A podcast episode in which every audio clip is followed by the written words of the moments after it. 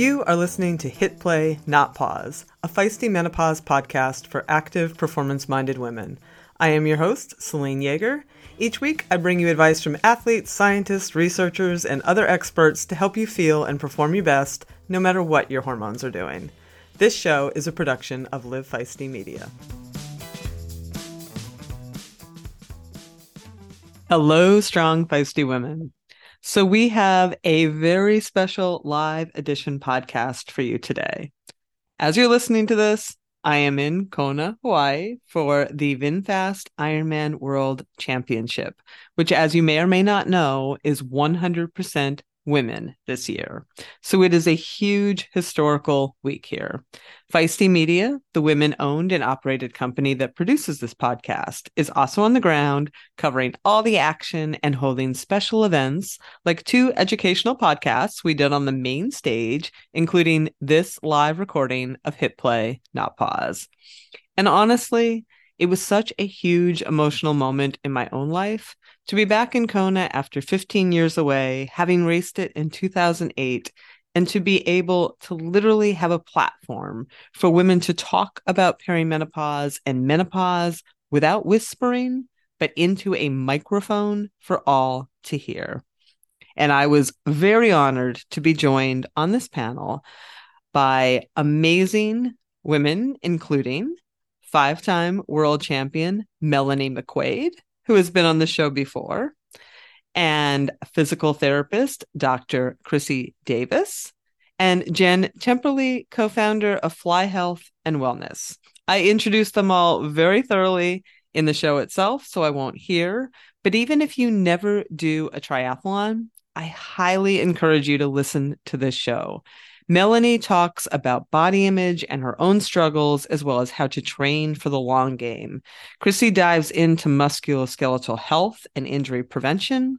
And Jen goes deep on how the menopause transition impacted her and how she adapted her life and her training to qualify again at age 50 this year, 10 years after she was here before. It was a wonderful, wonderful conversation. So I encourage you to listen to it it's a great week here at Kona and um, watch the women. They're going to be on this Saturday. All right. Before we get to it, just a super quick thanks to our P- to our sponsor, Cool Jams, who do PJs and cooling sheets. It is hotter than Hades here on the island, and their PJs definitely help keep the body cool even when you and the temperature is hot. So thanks, Cool Jams, for your support. All right, now let's have a few words about some of those awesome sponsors and get on with the show. As a lifelong runner and cyclist, I am stoked to announce that Tifosi Optics has come on as a podcast sponsor. The beauty of Tifosi sports glasses is that they hit all the marks. They are shatterproof polycarbonate, so the lenses not only reduce glare, but also offer scratch resistance and complete eye protection. They stay put they have little hydrophilic rubber nose pads that actually get more grippy the more you sweat, so they stay secure and don't slide down your face even when you're running in sauna like conditions. No matter what sport you do, they have a shade for your activity, including tennis, fishing, pickleball, running, cycling, and just hanging out at the beach.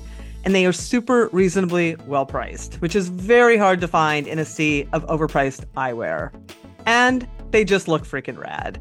So head on over to tifosioptics.com and use the code FM, capital F, and capital M, like Feisty Menopause, number 20, FM20, to get 20% off your order today. I'll put a clickable link in the show notes to make it a snap.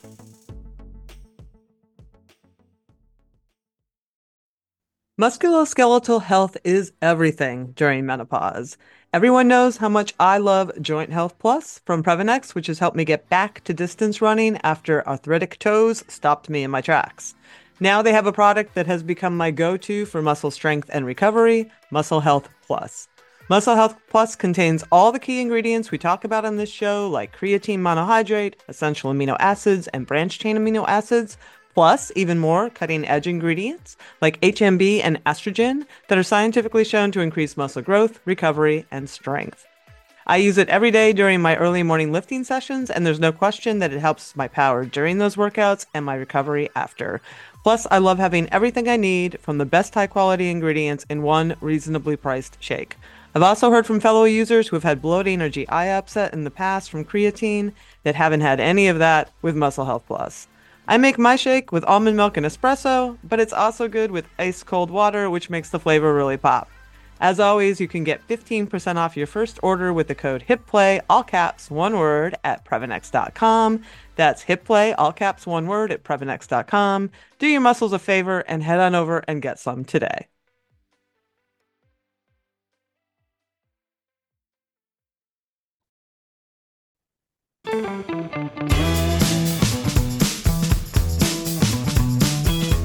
All right.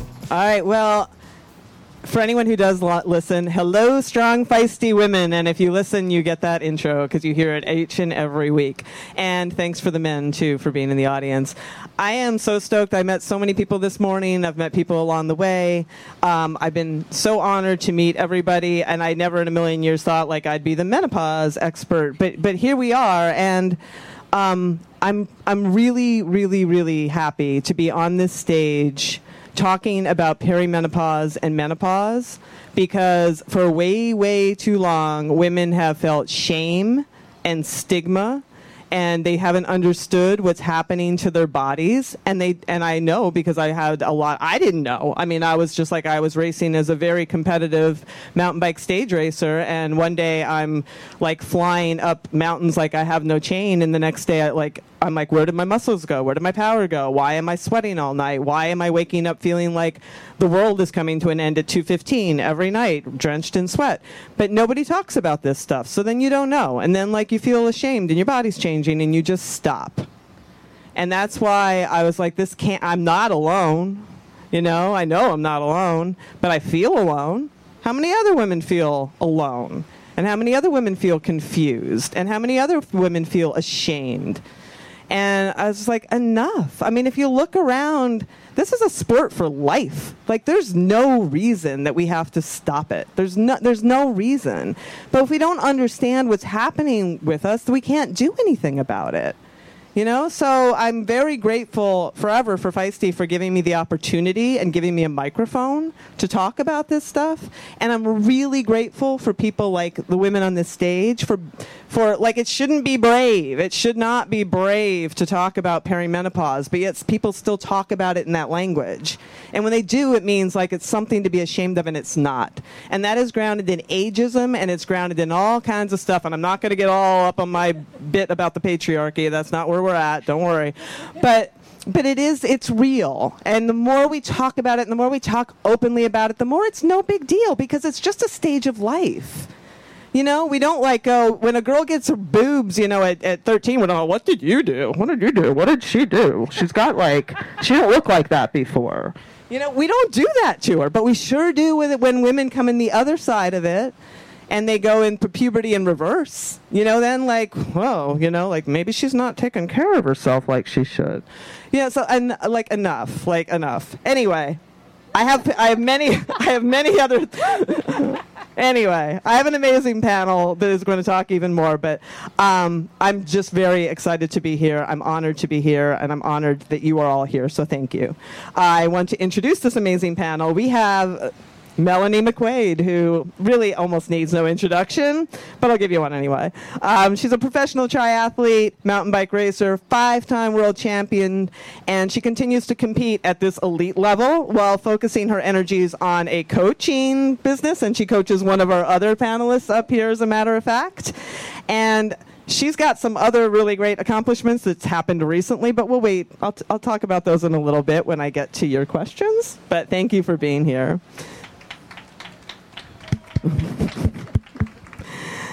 Next to her, we have uh, Jen Temperley. Welcome. And she is the co founder of Fly Health and Wellness. Along with being a USAT certified triathlon, triathlon coach, she, among myriad certifications, she has been in the sport since she did Iron Kids at the age of eight. Uh, her career includes age group wins at Oceanside 70.3, Wildflower Triathlon, and Escape from Alcatraz, which is pretty badass. And she's competed in seven world championships, including the Ironman World Championship in Kona, and she's back again. And thank you for being on the stage with us. And then last but certainly not least, we have our other movement and strength person on the stage for this phase. We have Dr. Chrissy Davis, and she's a physical therapist, strength coach, and triathlon coach with MSM plus JHC. Is that how you say that? Okay, coaching. She did her first Ironman in 2009, has completed 12 Ironman races, countless uh, 70.3 distances, Olympic sprint triathlons, and she is the owner and sports performance physical therapist at Pre- Precision Performance Sports in Park Ridge, Illinois. Give it up for the panelists. Thank you. I am going to start with you, Melanie. Uh, yeah. Um, first, a giant, giant congratulations on being here and making this happen. I had Melanie on the show last year. She was 49 at the time, and she was going to be turning 50. And at the end of the show, I said, you know, like, what's next? What, what are you thinking? And she said, you know, when she, the year she turns 50, and her goals were still to win an Ironman, qualify for Kona, and go sub nine. And she may not have nailed all of those, but damn, you are ticking them off. You got second place podium in Maryland, and you made history. Melanie is the first 50 year old to podium in the Open Pro category of an Ironman race. She plays third at Coeur d'Alene to be here, and she is the first ever 50 year old plus athlete to qualify for the main pro race right here in Hawaii. So that is rad, and she is rad. So thank you for being here. I have a few questions for you, but I want to lead with one because honestly, after I've been doing this podcast for three years, I've been leading, we have a membership. I have a um, Pause community that's got like 30,000 women in it, and one of the biggest issues I hear is one that you addressed so beautifully in an Instagram post, and I want to just share it with people. Um, Melanie has a Ask Me Anything where she as you know people come in and they ask her questions, and one of the questions she got a lot is like, "What do you eat? What do you eat?" And I want to just read some highlights of her answer. She said, The answer is anything my body asks for. I absolutely do not restrict or count anything except race grams per hour. I really had shame about the shape and the composition of my body and fought it for years. I'm over it. I don't feel like that marginal gain will improve my performance, and the risk of underfueling outweighs the performance gain of recovering from training. I fought that body with the chisel, restricting my eating for big events unsuccessfully time and time again. In my mind, I needed to look leaner to improve. Never ever worked. So now I'm in a 50 year old body that is absolutely resistant to fat loss, and I don't care. If it performs as I've trained it to, I'm happy. I will never be the leanest and look the ideal, but F that, I'm racing fast. Woo! I want to broadcast that on the moon. Anyway, that is the number one issue I hear, and I'd love to. I'd love you to talk to this audience about that, about performing in that state, and how like how you get to that mental place. Um, I guess like it's easier after you've been in the sport for 30 years to finally come around to the realization um, that some of these things that were so important when you were younger are are clearly not performance enhancing or that Im- that important when it comes right down to it. Um, there's a variety variety of ways to approach this question, and um, I'm going to start with general, not just athletes that are over 40. Um, I'm also a coach, as as Selene mentioned, and uh, the primary goal of training is to stimulate your body to, you know, adapt and then rest and recover from that. And the athletes that find their real potential in sport are able to do that consistently, day in, day out, you know, week in, week out, month in, month out, and year in, year out. And in order to be able to maintain that consistency, you actually have to provide your body with the building blocks of recovery. And so until you've actually gotten to a place where you can consistently do that training without getting injured, sick or whatever, you're you're probably not maximizing the the gains from training that you need that are are a maximal gain, not a marginal gain. And so when we start to talk about body composition, that's a marginal gain. That's a that's a small amount of weight loss that potentially could create a small improvement in your performance.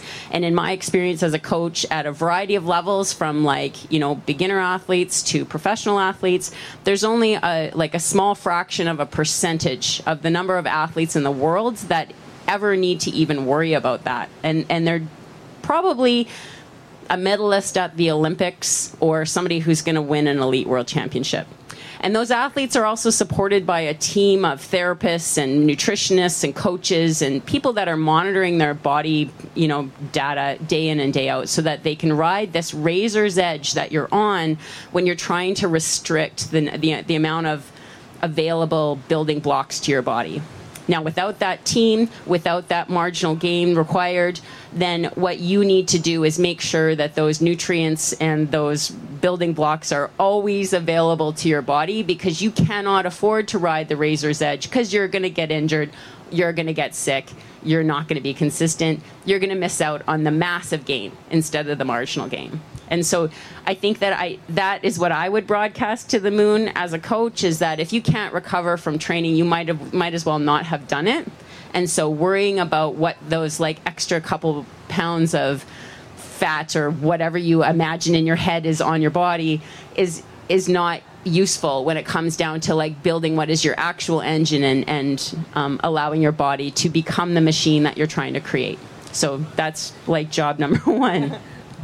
Um, do you want me to go? Yeah, just psychologically. I mean, you know, people people do. They look around, and women do a lot of. I mean, there's a lot of body image issues we have forever. You know, right? Like, if there's anything, and I, and you know, if you could solve this for everybody, that'd be great. Okay, but I'll, I'll, I'll try. Okay, I'll try. So a good um, parallel example to um, you know is we have a lot of female athletes that this that struggle with their body image, um, and I'll give you an example of a male triathlete who who also has like a body that doesn't fit the norm who handled it beautifully. So everybody here probably knows who Kristian Blummenfelt is. If you look at Kristian Blummenfelt, he looks like a wrestler. He does not look like a triathlete by any stretch of the imagination. And so this guy, he he talked about this openly in a podcast where they considered, do I need to alter my body composition to like go faster? And so they did all this testing and did all the things and the answer was no like, and the guy is the fastest guy in the world, and he looks like a stocky little wrestler, and he flies across the ground. So here's a really rational and objective approach to what your body looks like. Now, imagine you're a female athlete and you kind of look like a female equivalent of a wrestler. You are going to beat yourself up that you don't have this like tiny stick figure like runner physique that you imagine in your head is the ideal for triathlon. And you're going to fight your genetics tooth and nail to no avail because your genetics are your genetics. And so what happens is you just have this visceral emotional response you know largely created by society that makes you make irrational and poor decisions about how you manage this machine that is your body. And so and then it, it, it compounds because you know when you when you start to when you turn 40 and you get older then your metabolism is slowing down weird stuff is happening and then you're fighting it even more. Uh, whereas the the best approach is kind of what i said before which is you know you are what you are and to be able to do this sport or to be an endurance athlete is a is a privilege right? And it's it's amazing to live in a body that's healthy enough to do these insane competitive exercising contests, right? So if you just honor your body and do rational things, then it's largely going to perform the way that you want it to. And in most cases, when you're not emotional about these decisions, you tend to make pretty good decisions. And so, in my experience, when you take the emotion out of it, you're probably making better choices on a habitual basis, and your body's probably going to get pretty close to what its optimal composition is going to be, anyways. Whereas when you're fighting it, you're starving all the time. You make stupid choices and you know so I, I think it just comes down to just recognizing okay what are like what am i going to look like and just being okay with that and and i think that that's that's what i largely came to at about I don't know, about 40. I kind of, maybe 42, I stopped like trying to do these stupid things. And, and I did start performing a lot better, just being like, okay, I'm going to be the sturdy one. Um, and it's working. So I, I think that's it, is just kind of not being emotional about it. Thanks so much. All right, let's, speaking of sturdy, um, let's talk about the skeleton and the musculoskeletal health down at the end there. Uh, triathletes are no strangers to overuse injuries, other orthopedic issues relating to our sport. Uh, these become more common often in menopause and midlife. So, Christy, I'd love for you to talk about like what you see and what you counsel women to do in that respect. Okay, making okay, making sure this works. Um, yeah, so a lot of it is a lot of the overuse injuries, and they get them more as we get older. Part of it is because of just accumulated stress. We started doing this in our 20s and our 30s, and then you know the body's just been going for a longer period of time. So most of every injury that I see that comes into the clinic is an overuse injury, whether it's a plantar fascia issue, whether it's an Achilles issue, whether it's sore knees, hips, low back issues. Most of the time, it's not like a diagnosable injury where you have to go get imaging and you have to have surgery. Most of the time, it's a strength issue. And over the time of years, we get muscle imbalances, especially when we're doing a sport where we're doing repetitive motions like running miles upon miles upon miles and we're doing the same motion over and over again. And if we're not working in the other planes of motion we're not going to get that strength and that's where that starts to break down. And then we also have changes of our tissue quality as we're going through menopause and our estrogen starts to vacillate and that starts to cause other issues other aches and pains that uh, women start to get like just getting out of bed in the morning. And so we just want to make sure that we're working on being sturdy, just like you said, like strength, strength, strength. You may have been able to get away with not doing prehab before a run uh, in your 20s and not have to worry about doing strength, which you still should. But it catches up with you in your 40s and that's when you really have to make sure that you have to change the way you do things you have to incorporate a warm up you have to give time for your tissues to actually warm up to get that resiliency in to be able to have a great performance. Can you give an example of prehab? Yeah, so um, kind of like Aaron was saying earlier, we all end up coming down to the hips. Uh, triathletes and most women in general have tight hips. And so we want a, a, tight muscle is a weak muscle. So a lot of times when people are like, oh, my muscle's really tight, I need to stretch, I need to stretch, I need to stretch, that's really not the answer. It's usually tight because it's weak. And a weak muscle doesn't get us anywhere. So something like doing some glute med, frontal plane work.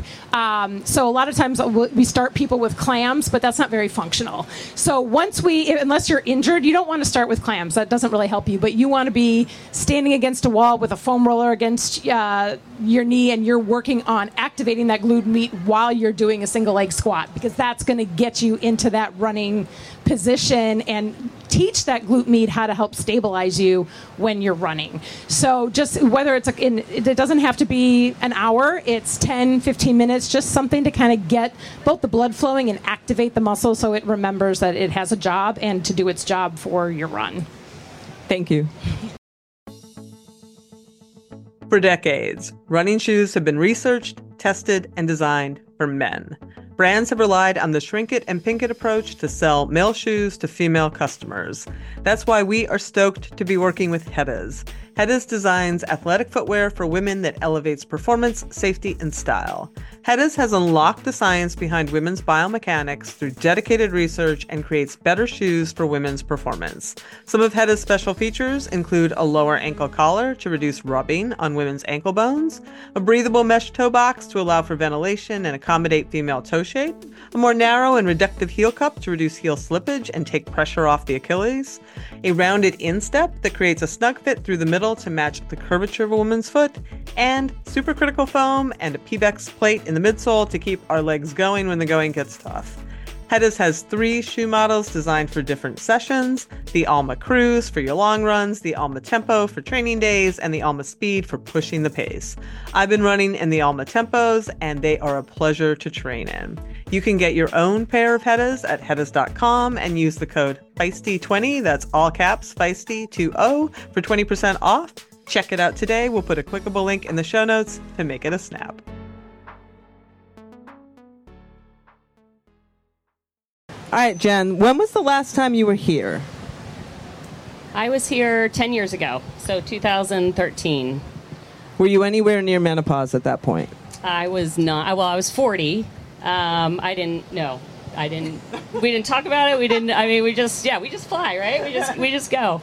And uh, a lot's changed in the last 10 years. I, I thought that would be my last one, and then, to be honest, I I did the race, and then I finished, and I'm like, wouldn't that be cool if I came back in 10 years when I was 50? And I didn't actually say that out loud. I kind of thought, I, I processed it inside, and, uh, and then, you know, as the, as the years went on, it kind of was like, no, it's not going to happen. And then a couple years ago, it just was, let's, let's try to make this happen. So I'm back. So what back. changed? Give us the highlights there. Oh, uh, well, I fought it. so back in 2016 was when I was really struggling with. I had low energy availability. I had, you know, adrenal dysfunction, whatever you want to call it. Um, I, I struggled to train, but what did I do? I trained harder. Um, I was getting bloated. I wasn't feeling great body wise. What did I do? I ate less, you know, and and I know all these things, but they just they happen without you even really processing them when you're in the moment and you're training. And I was training for World Championship at the time, and I was uh, just kind of go go go, and had my my eye and my mind and my thought one way, and I really should have considered how I was feeling. So the difference is now I really take in what I'm feeling from a day to day. I process the training, and with experience uh, or with aging comes experience and education and um, just soaking everything up. Was there a moment at which you realized there were hormones involved with what you were experiencing? Yeah. Oh, yeah. So I went to the doctor because I'm like, something's happening. And what did they say? They said you're in, you're going through early menopause. So they gave me hormones, and I was 43 at the time, and I just was. I was willing to accept whatever anyone, a doctor, right? You're like, okay, you you know what you're doing, you know what you're talking about. So I did whatever they said because I was struggling so bad to get out of bed and I wanted to train and um, I had headaches and I just had all this going on. And so I went through that process for a couple months, didn't help, didn't change. And then fast forward six months, found a new doctor, one that understood hormones a little bit better, understood triathletes, understood endurance, looked at all the lifestyle components, not just one blood test. And, um, and so that really changed everything. She's like, get off it. So that's not the problem or, or the issue happening. You're looking at lifestyle. Um, I was anemic. I had a lot of nutrition um, components. I, I had iron. I had some things for sure missing and out of balance, but she helped me reset and and get back to it. And then that took even more time. So I think going through all that helped me come out on the other side of I don't ever want to go through that again. And it was it was just so miserable and and and I was I was to the point where I was just like it's this sounds sounds so like over but I was like I don't want to get out of bed. Like I just I was like I don't care if I never race again. Like let me just be able to go to yoga. And and so I totally toned it down and, and took everything back. And um, and that took a while that took a good couple of years and um, yeah, so now i am I'm, I'm smarter, and now that I'm going through the, tran- the the transition for real, it's like now I know what to expect. I know all the questions to ask. I have the greatest resources, two of which are right here, and I know the right questions to ask, and it makes such a big difference. Then you know you got to empower yourself to know what's happening to your own body, not just taking one person's. Uh, you know advice and what they say and just going along with it, but really um, just just taking it in all by yourself, and um, no one's going to help you more than you and what you're going through. Thank you for sharing all that. Really appreciate it. So Melanie, back to you. I'd like to hear when you were on the show, you talked about, you know, how you have changed your training some over the past, you know, even 3 years. You said like learning how to lift properly, Olympic lifts, you know, the kind of things that you didn't really see endurance people doing. Um, lifting heavy, working on your form. I'd like you to talk a little bit about like that process, you know, what when did you go in to be like I'm going to learn to lift differently? Um, the things I'm really proud about my coaching business is it's a really skill based approach to training. And and so I, I, look at mobility as just part of a, a philosophy of almost like a reverse long-term athlete development plan. I was I coach primarily age group athletes. Very often they're older. Um, and what I see regularly is a lot of loss of athleticism. And so, um, and by athleticism, I mean like being able to pick yourself up off the ground, right? You'd get these athletes that could run like a 120 half, but you they're sitting on their ass and they can't get off the ground. And uh, it's it was crazy. And so I started a mobility class in 2020 where I was like, okay, you guys are terrible. We're going to work on this. And so I did. And then, of course, we, we got through COVID doing that as a live stream ca- class that I continue to this day. Um, and so that's the start of it is like i think strength training just sort of fits in, in terms of like creating a robust and strong athlete and you got to look at the individual and find out where those gaps are for each person um, and just like chrissy was saying like it, like you have a lot of linear motion in our in our sports and so you do need some um, exposure to different like a variety of speeds because you know tendons respond to like high input, input um, stress that you don't really get from doing race pace. Um, so, so in, incorporating that as a, you know, a like a, a go-to move every week is important. Um, and then in terms of strength training and Olympic lifting. Um, it's just a nice way to isolate some um, explosive movements. Uh, um, but the other part of that is like I really believe that uh, there's a skill to running. Uh, running is a sport that a lot of people just think that if somebody's chasing you, you can get away, and therefore you are able to run. And in my experience, that's not the case. You know, a lot of people can't run very well at all, and that's and so that's the only thing I would add to the the comment about injuries in endurance sport is a lot of people don't know how to run. Um, and that's compounded by a lot of really bad sports med advice. Um, people get an injury in their feet and they get put in an orthotic, which I believe just moves the problem further up the chain, and then you're going to get more injuries from that. So, um, so when I talk about base, base athleticism, being able to walk bare feet, if you can't walk bare feet, you've got a problem. You should, like it's a it's a really simple thing that um, you can start to look at is why can't I walk bare feet? Um, so when I look at strength training, it's it's a piece of the puzzle in terms of creating a, a complete, robust, sturdy human from the ground up.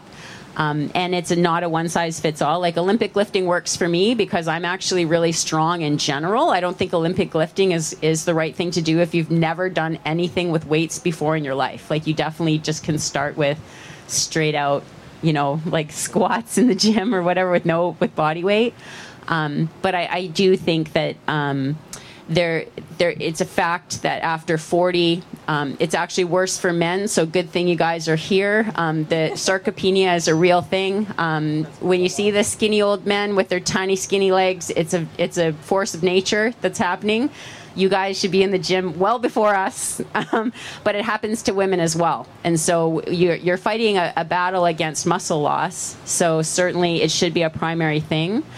Um, and then when we talk about hormones, um, endurance training is really it drains your hormones, and like this is what we want to do. But you know, you finish this kind of training and you get into a hormonal lull. Um, so, in order to sort of recharge your batteries, incorporate, incorporating these exercises that have a much more anabolic horm- hormonal response to them, like strength training, um, really helps you to regulate your hormones. Uh, so, in, in my program, I just incorporate tiny little 20 to 15 minute body weight routines that happen like frequently during the week, usually before bedtime, and that happens to be a, probably a really good um, way to manage some of these hormonal fluctuations for people that find they're they're having trouble at night. Works for men as well because we we're talking now about women who are getting older and it's called menopause and it's a thing and apparently there's stigma. But it's a man thing too. Like it's actually happening just as much to men in my experience as a coach. So a lot of these things that we're trying to manage for women are also useful for men as well to like you know to manage like some of the things that are happening to them yeah, and the people that were here for Erin Carson, she said the same thing about mood and about the hormones and the drain and how lifting. I mean, I'll do like just five sets of five deadlifts just to just bring my mood back up, and I'm just like buzzing, and my legs aren't so. You know, it's not about that. It's really not about that at that point. It's really about that hormonal piece, and we don't think of it that way. We're so conditioned to think about that old Gold's Gym and the guy in the Zubaz pants or whatever the heck those were. I can't remember. You know what I mean? Like it was just this thing. We've got to like like endurance athletes need to lift, and it gives you longevity, and and um, it's just good inside and out and structurally. And speaking of structurally, back to you, Chrissy. Um, you know, I mean, you can talk a little bit. I can see you probably have some things to say, you know, to piggyback off of that. But also, you know, with women specifically, and I don't know how much you can speak to this, but I wonder how much you talk to them about like what they're feeding themselves to help their, you know, get those stress reactions and a lot of the stuff that we see. Yeah, absolutely. Um, and just to kind of uh, piggyback a little bit off the strength training, what I have found with a lot of my female athletes, especially those over 40, they're scared to go into the gym because they don't know how to lift. They've never been taught how to do a squat. And so they hear the word strength training and they're like, oh my gosh, I can't do that. So I think that we need to really come together and find ways to make sure that women feel comfortable in the gym because you need to be there. And like Selene was just saying, it's not like all the big guys in, in, in the back of the gym. Um, it, it, it, everybody needs to be there. And I know a lot of women are also very scared of getting too bulky and and that really can't happen. You go ask one of those guys that have the really really big arms and chest and the itty bitty tiny legs how much time and how much weight that they're lifting. That just doesn't happen from lifting 10, 20, 30, 50 pound dumbbells. Um, and we also don't have the hormone that really builds that. So I, I want to get rid of that stigma um, of being scared to be in the gym and like just making sure that people know and feel comfortable with doing it because what they also also are always saying is that they're scared to get injured. So I think, you know, just having some, even one or two sessions with a good personal trainer or strength coach or physical therapist just to have that movement analysis done and so that you feel comfortable doing it. And then also not being afraid to lift heavy. So I know a lot of my women, a lot of my patients, athletes, they're like, oh, yeah, like, well, I'm lifting, like, I think I should just stay at about eight pounds. And I'm like, no, no, no, no, no, no, that's not what we're going to do. We That's- might need to start there. That's a bag of cat food. Exactly. So yeah, we might start there. That doesn't mean you're going to start lifting 100 pounds day one. We got to build up to that. But no, no, no, no, no. Like that's not even functional living. Um what's the rest of the question? Um, if, if when you talk about like, there's a bit of a nutritional piece for the stress reactions and all that. Kind yeah, absolutely. So we definitely do see a lot of stress reactions, um, and that does tend to come from low energy availability or red S relative energy deficiency in sport. And especially at this age, kind of um, talking like with what Melanie was saying, we have the body image issues. We're trying to underfuel because we're trying to.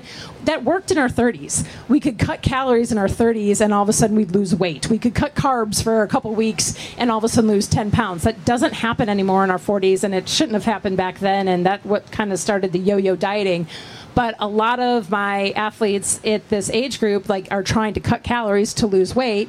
And all of that just like Erin was saying in the last podcast which can affect fertility because the body is not going to let you have a baby if you can barely feed and support yourself. But it goes to the same thing with bones. The body has a priority listing of what it uses its nutrients for, and it first prioritizes the brain, then heart, lung, all the things that really keep us alive, and it's going to start stealing those calories from the bones. Bones are constantly remodeling, but if you don't have the nutrients to put back into it, that's where we start to get more stress fractures, more of those stress responses because we're doing the overuse, we're we're running, we're running, we're running, we're ignoring little niggles, and then we're also not fueling enough. So yeah, we definitely like talk about that, and I do hear a lot of my patients athletes they're they're very like oh gosh but i can't. Like you know talking to get them to even increase a couple hundred calories and i don't want them c- counting calories but sometimes we need to because they realize how much they're not eating. Yeah, and, and also I think it's important to note that in this demographic, particularly, like once you get into perimenopause and certainly menopause, you don't have literally the big red flag. You don't have your period that might be indicating, you know, the amenorrhea that you might get when you're younger and you're going into that danger zone. You don't have that indicator anymore. Exactly. And so, you know, you're like, oh, it's just menopause or like I'm missing my period because of that. And that's why I think it's important, especially at this age. And as Jen was saying, like the low energy, like, yes, it very much could be perimenopause and hormonal things, but there are so many other things in the body. And, you know, you go to a primary care physician and they're going to do blood work and everything looks normal. Well, normal is not normal. Normal is based off of a really wide range of unhealthy people. So we want to be optimal we don't want to be normal. We want to have the best levels. So getting that blood work done, to, and it, you can't really do the blood work at the peri stage for like the hormones, but for everything else, your iron, your ferritin, your vitamin D, all of those things are what's really going to help you know what's helping with those symptoms. And if there's no other red flags, then it's probably perimenopause. Thank you. Jen, can you share like what has worked? Uh, like if you if things that stand out for you that you do now that you didn't do say ten years ago that you think have made the most difference, like being here right now. Uh, yeah, strength. uh, actually, I, have I've done strength for a while. I've been a strength coach for over ten years, um, but it wasn't incorporated into training like it is now. So it's it it was a priority, not really. So it was be like pushed aside when we got into training. I think a lot of people might tend to do that. Uh, mobility is huge, and again, it was you know the not sexy part, and you just maybe do it, or you do like a couple minutes on the ground and and keep going. Uh, warm up wasn't as important. Now, obviously, it's really important to do the warm up, to do the drills, to take the time. Uh, I'm going to list a lot here because I oh. believe in all of them. No, go for but it. I also believe that they all need to be like if you if you think of the circle, they're almost all even with training. So, you know, add in sleep, uh, make, making sure you're getting enough sleep, uh, making sure recovery is huge, and Melanie talked about that earlier. Uh, it, that that's tied in with fuel. If you don't fuel properly during your workout, so I would go on a bike ride and I'd eat maybe a bar it's like a bike ride. I'm fine. I come home and I eat a lot, but it was like, no, now you need to eat.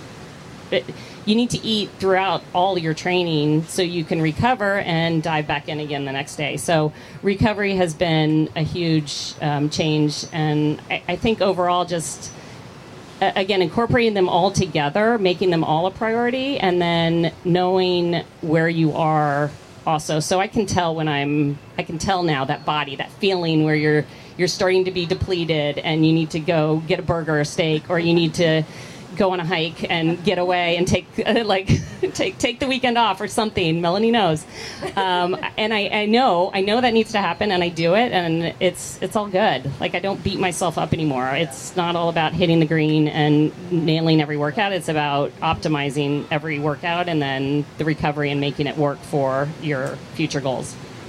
Thank you good sleep. The one thing that sets you up for a great workout and a good day is quality sleep. We talk about it all the time here on the show, which is why I'm stoked to have Lagoon Sleep as a new sponsor. Because one of the most overlooked tools in a great sleep toolbox is the thing you literally rest your head on eight hours a night your pillow. A quality pillow is everything. Otherwise, you end up tossing, turning, punching, and folding your pillow, waking up with neck pain, and all the stuff that happens when your pillow doesn't meet your personal comfort needs. Say hello to the most comfortable sleep you've ever had with Lagoon.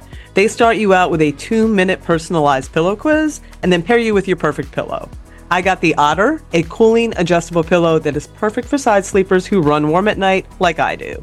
It is a dream. It's fully adjustable, so I was able to get the perfect loft and support and the cooling feature is everything. As someone who turned into a furnace every evening before menopause, I appreciate that the Otter is stuffed with shredded gel infused memory foam, which instead of trapping heat from my neck and head, draws it away and dissipates it. It's truly delightful. I'm a good sleeper, and Otter has taken it to the next level with both support and cooling. Put my head down, good night, Irene. My Oura ring confirms what little tossing and turning I was doing is gone. The beauty of the pillow quiz is you can get the perfect pillow that you need to and make your sleep the best sleep you can have. Go to lagoonsleep.com slash hitplay and take the two-minute quiz to find your perfect match, and then use the code HITPLAY, all caps one word, for 15% off your first purchase. Sweet dreams.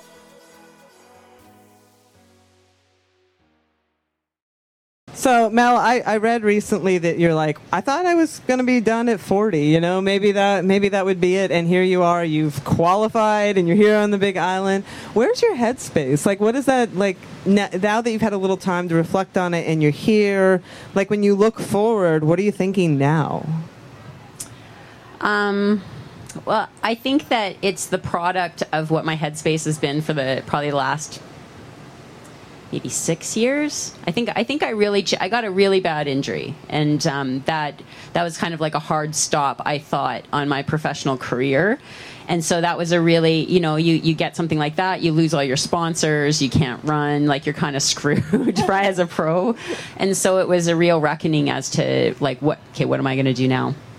And so I think there's like the part one version of Melanie as a professional athlete, and then there's part two. And so part one of Melanie was really like, what can I get from racing? I want to get world championship titles. I want to get sponsors. I want to get cool bikes. I want to get like really fast splits. I want to get, um, you know, whatever. Like, what can I get and have? So it's a real outcome based approach to racing.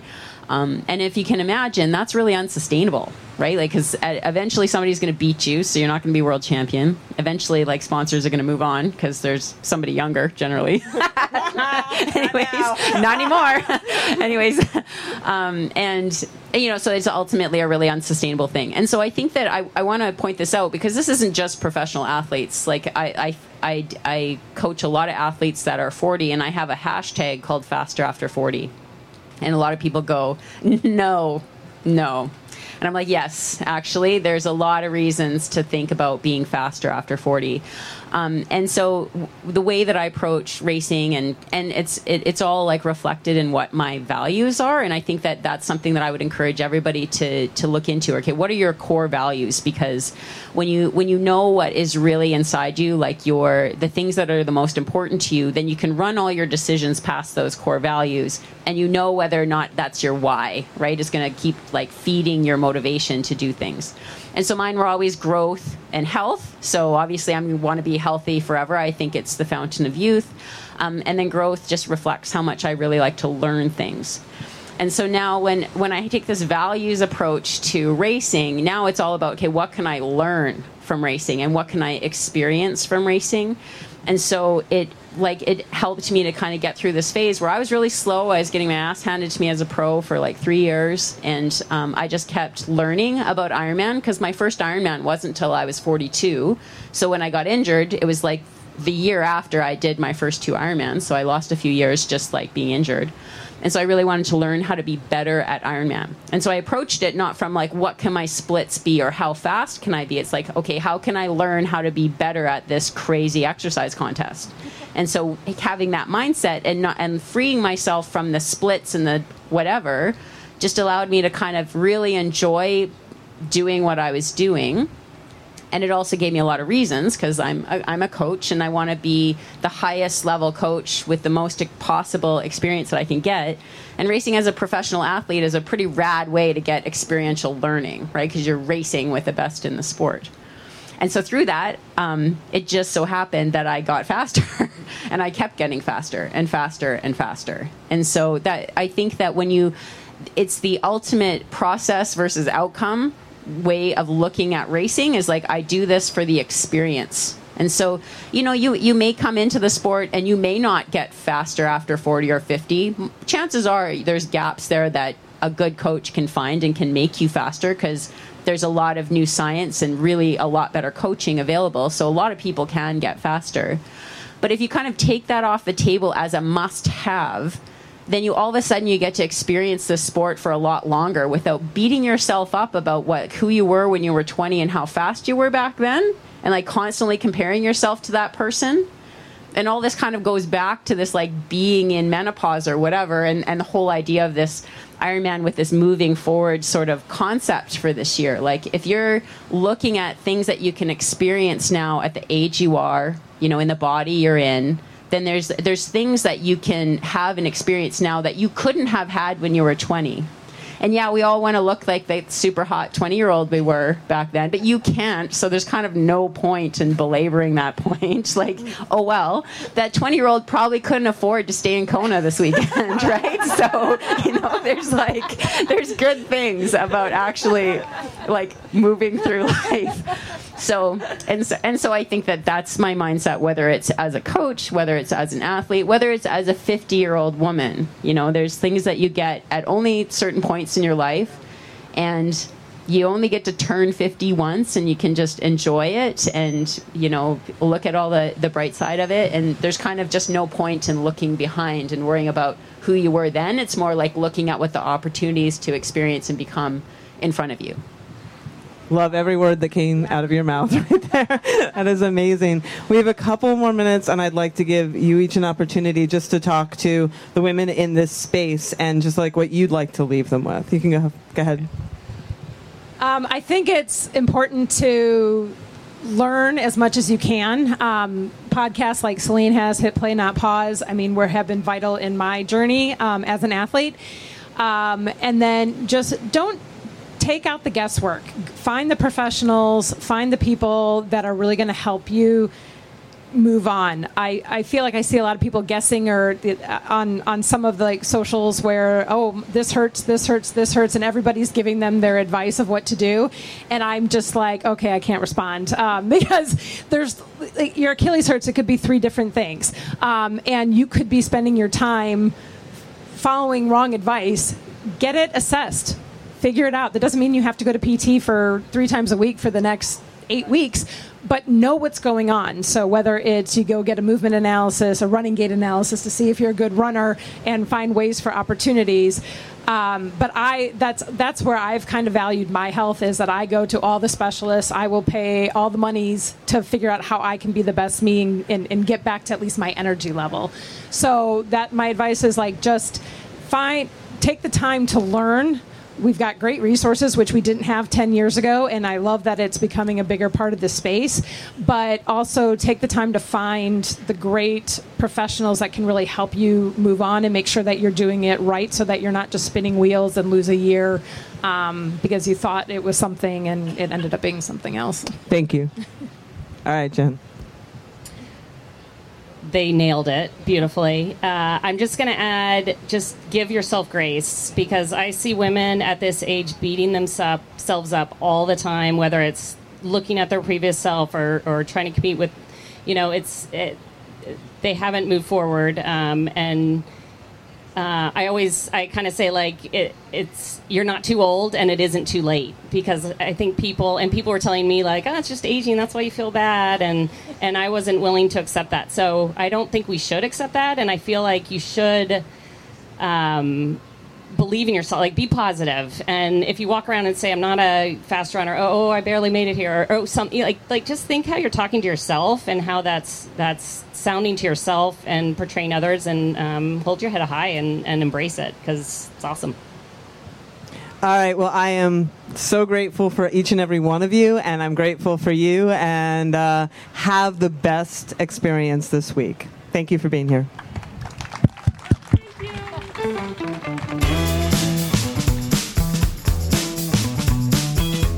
Well, that's our show. Come on back next week when I sit down with exercise scientist Sam Moore, who's going to tell us all about what happens to our muscles during menopause. You won't want to miss that one. So come on back next week. And until then, as always, stay feisty.